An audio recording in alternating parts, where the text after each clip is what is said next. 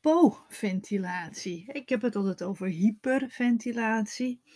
Maar je hebt ook een vorm en dat heet, dat is uh, ja, hypoventilatie. En dat betekent letterlijk, hè, hypo is te weinig en ventilatie ademen. En dus eh, hyper, hyperventilatie, dat betekent te veel ademen. En zo betekent dus hypoventilatie dat je te weinig ademt. Maar hoe kan dat en wat zijn dan de symptomen? Dat wil ik je uitleggen in deze aflevering. En ook alles staat uitgelegd, ook altijd op mijn website www.hyperventilatiecoach.nl. En via de zoekbalk kan je dan makkelijk alles terugvinden. En dus als je je klachten, je symptomen, als je dat invult. En dan, kan je, dan krijg je alle uitleg te zien die, uh, die ik daarover geschreven heb. En inmiddels heb ik natuurlijk heel veel podcastafleveringen over uh, alles rondom hyperventilatie opgenomen. Maar hypo, hypo en hyperventilatie, die kunnen dus dezelfde klachten geven. En beide kan je ook niet heel erg bewust hoeven te merken. Maar net als dat je dus bij hyperventilatie te veel ademt ten opzichte van wat je verbruikt, is het dus zo dat je bij hypoventilatie te weinig ademt ten opzichte van wat je nodig hebt. Maar wat merk je daarvan? Nou, dat je minder ademt, hè, dat zal je vaak niet heel bewust merken. Wat je wel kan opvallen, is als je regelmatig je adem inhoudt. Je adem vasthoudt. En daarna vaak wil je daarna diep ja, inademen. Dus dat je even dat wil doen. En dit kan een heel gespannen gevoel geven, omdat vooral het vasthouden en het daarna diep willen inademen zorgt voor spanning van je ademhalingsspieren en dan met name vooral je middenrif. Dus het kan hè, dat je ook merkt dat je, dat je borstkas gespannen voelt of je middenrif gespannen voelt. En vooral dat je dat, dat op het moment dat je diep wil inademen, dat dat allemaal niet zo soepel en lekker dat dat gaat. Maar wat voor klachten kan je allemaal krijgen? De eerste klachten van hypoventilatie ontstaan vaak tijdens het slapen of bij inspanning. En dat komt omdat je tijdens het slapen onbewust ademt. En daarom adem je dan vaak minder diep door. Ook kan meespelen dat je, dat je plat ligt in je slaap, hè, waardoor het ademhalen meer moeite kost. En je middenrif moet de buik dan wegdrukken om ruimte te maken voor de longen.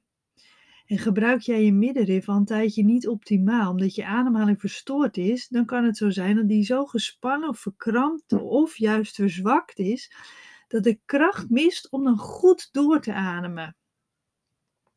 Het kan je merken als je, uh, dat, dat kan ontstaan hè, als je uh, langere tijd bijvoorbeeld verkeerd ademt. Uh, er zijn mensen die ontwikkelen dit na COVID, long-COVID. Het kan ook bijvoorbeeld bij astma zo zijn. En dat je middenrif gewoon eigenlijk ja, zo verkrampt, maar daardoor ook zo verzwakt is geraakt, dat je eigenlijk niet de kracht meer hebt om goed te ademen. En dan kan je dus klachten krijgen van hypoventilatie. Maar ook kan je dus tijdens inspanning klachten krijgen, omdat je dan meer zuurstof nodig hebt en meer koolzuur moet uitademen. Als je dan niet genoeg kan ademhalen, dan voel je vaak benauwd. Maar dit kan je dus ook uh, ja, ervaren bij het overademen, zoals bij hyperventilatie. En dat maakt het natuurlijk een beetje lastig. Hè, dat, je, dat je niet heel bewust merkt. Want de meeste mensen zullen er echt niet heel veel van merken. En die merken gewoon niet zoveel dat een ja, dat, dat de ademhaling niet zo goed verloopt. En dat, uh, dat kan vooral komen omdat je ademhalingsproblemen vaak heel langzaam ontstaan en dat je er eigenlijk een beetje aan gewend raakt. En dat is de hyperventilatie, merk je vaak niet zo bewust. Hoef je dus de hypoventilatie ook niet bewust te merken. Alleen dat je dus ja, vervelende klachten kunt krijgen hiervan. Maar welke klachten kan je krijgen? nou, ik ga een rijtje opnoemen vermoeidheid, sufheid overdag, benauwdheid, uh, vooral benauwdheid bij plat liggen, een gespannen middenrif, slecht of onrustig slapen, onderbroken slaap, nachtmerries of heel levendig dromen, hoofdpijn bij het wakker worden, gebrekkige eetlust, geheugen- en concentratiestoornissen, moeite met praten en een zwakkere stem, duizeligheid en gewoon een heel algeheel slap en een zwak gevoel in je hele lichaam. Nou, dus denk je, hé, hey, die klachten, die, hoor ik je ook heel vaak noemen bij hyperventilatie. En dat kan, hè, dat, dat, die, die symptomen, die klachten kunnen bij beide ontstaan. Wat dus het verschil is, dat je dus eigenlijk kort ademt. En dat merk je vaak doordat je dus je adem inhoudt, je adem vasthoudt. En dat is een verschil met dus dan te snel ademen. En zoals alles, hè, als je twijfelt, ga je altijd langs je dokter en laat je dat natuurlijk uitzoeken. Waarom houden wij onze adem dan soms ook in? Dat doen we heel vaak als we gestrest zijn. Vooral als we geconcentreerd bezig zijn, en dan houden we ook vaak even je adem in. Bijvoorbeeld als je, waar je het meeste van herkent, is als je de, naald door een, eh, de draad door een naald heen wil halen. En dan hou je eventjes je adem in. En dat, eh, dat heeft natuurlijk een functie, maar het, het, kan ook zo zijn dat je dat natuurlijk te vaak doet. En dan heeft het uh, ja, niet echt meer een functie. En dan is het natuurlijk gewoon niet zo goed voor je, omdat je daar klachten van krijgt. Maar we houden ook vaak onze adem in als we geschrokken zijn of als we angstig zijn. En dat komt dan weer voort uit dat overleefmechanisme. Hè? Want als je niet ademt, dan kan ook de vijand je niet horen. En dus dat komt echt nog uit die oertijd, uit dat oersysteem. Dus, dus op het moment dat je geconcentreerd bezig zijn bent, uh, bijvoorbeeld als je aan, het werk bent, als je het typen bent achter je laptop, of als je wacht op een, dat er een berichtje binnenkomt, een mailtje binnenkomt, of je bent echt geconcentreerd ergens mee bezig, dan kan het dus zo zijn dat je je adem vastzet en dat je, die, uh, ja, dat je eventjes ja, niet, niet genoeg ademt. En uh, dat merk je dan vaak omdat je lichaam daarna het wil compenseren door dus dan heel diep in te willen aan. Dat je even gaat zuchten. Is het gevaarlijk?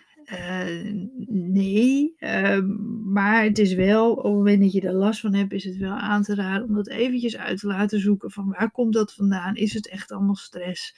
En er dan natuurlijk aan te werken, want je krijgt er klachten van en dat willen we natuurlijk gewoon niet. Nou, wat, uh, wat kan je eraan doen? Nou, want hyperventilatie door stress, als het daar echt door die stress komt, dan is behandeling vaak eigenlijk hetzelfde als bij hyperventilatie. Ja, probeer die stressfactoren te herkennen en ga ermee aan de slag.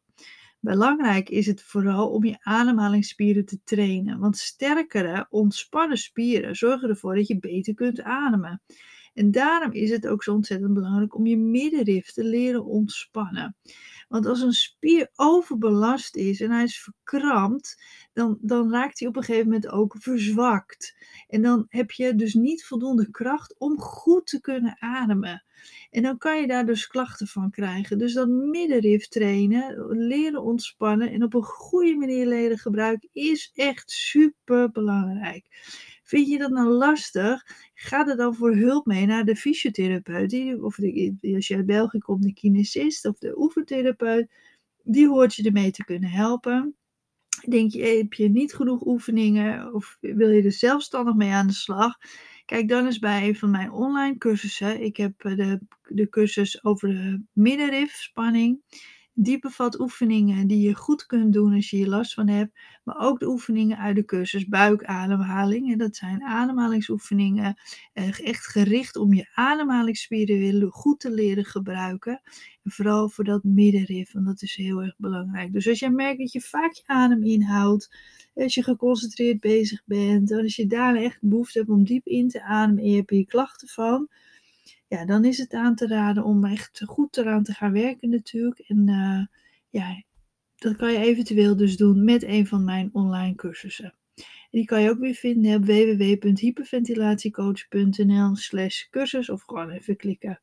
Ik hoop je in de volgende aflevering weer te, te, als luisteraar te mogen verwelkomen. Bedankt voor het luisteren en tot de volgende keer.